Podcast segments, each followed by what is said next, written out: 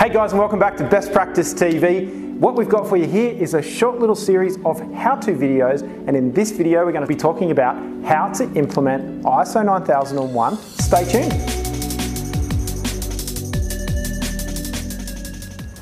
Hey guys, thanks for joining us. What we've got for you in this little video and this little video series is how to implement management systems. In this one, we're talking about how to implement ISO 9001.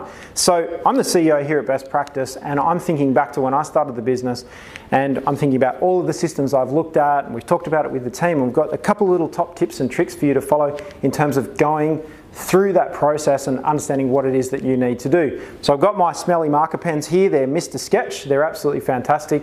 They work amazing on this butcher's paper. So what I'm going to take you through is a couple of top tips. So let's get straight into it. Where would I start? Where would I recommend that you start? And the first thing I'd recommend that you do is some reading.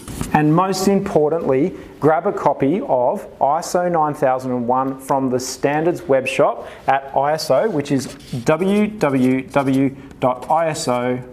www.iso.org.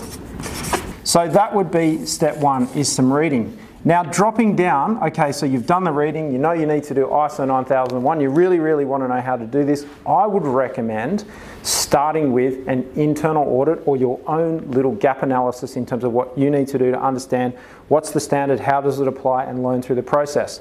But importantly, what we're looking for ultimately when you implement that system is a whole bunch of evidence. So why not get started straight away?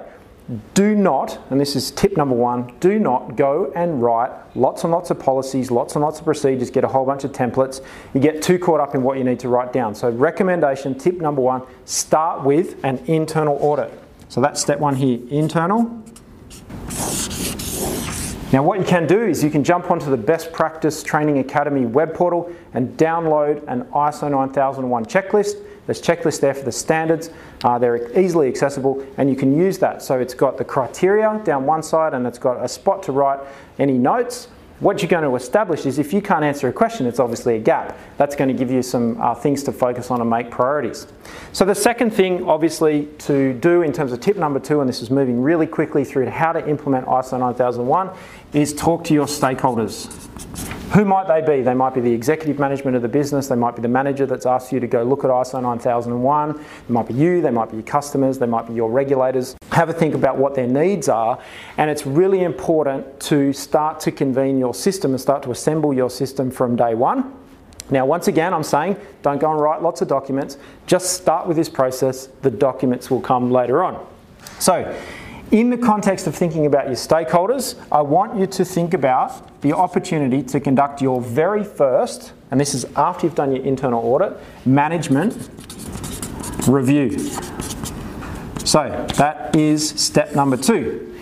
Now, out of that, we can start to think about risk based thinking and we can do some analysis.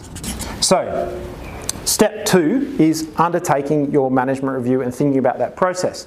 So we're doing our reading, we're doing an internal audit and a gap analysis, and it doesn't have to be perfect because no one's checking up on you. You're going to start to build into this project, bring that across with your stakeholders. Now, particularly the senior management or top management in your organisation, assembling them for half the amount of time that you think you need to. Just a short meeting to get them across what you've found and start thinking about risk based thinking. You can read about risk based thinking in the standard. You're moving down into that. So you can, you can sort of take this offline yourself and start building out your risk analysis and undertaking this risk analysis that we talk about here, but the management review and keeping a record.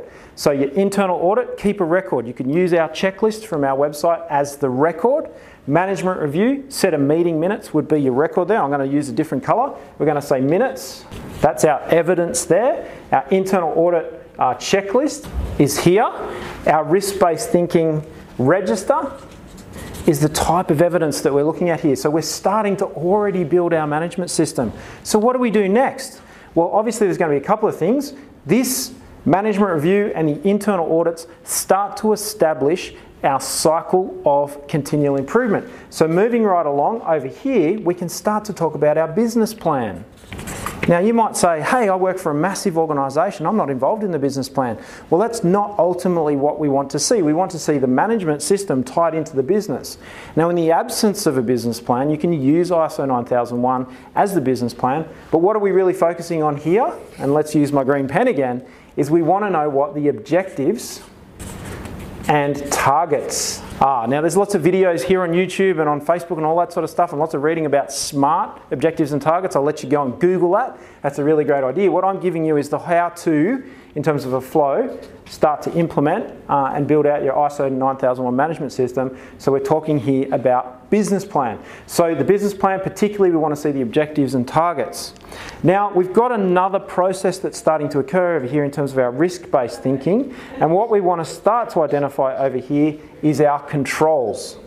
And you can start to look and identify those as part of your analysis, engaging with your stakeholders. So, your stakeholders, and let's just put a dotted line over here, will help you to specify what the controls are. Now, the stakeholders could be staff, managers, anyone working in the organisation, suppliers, contractors, to build out and manage those risks that you've identified.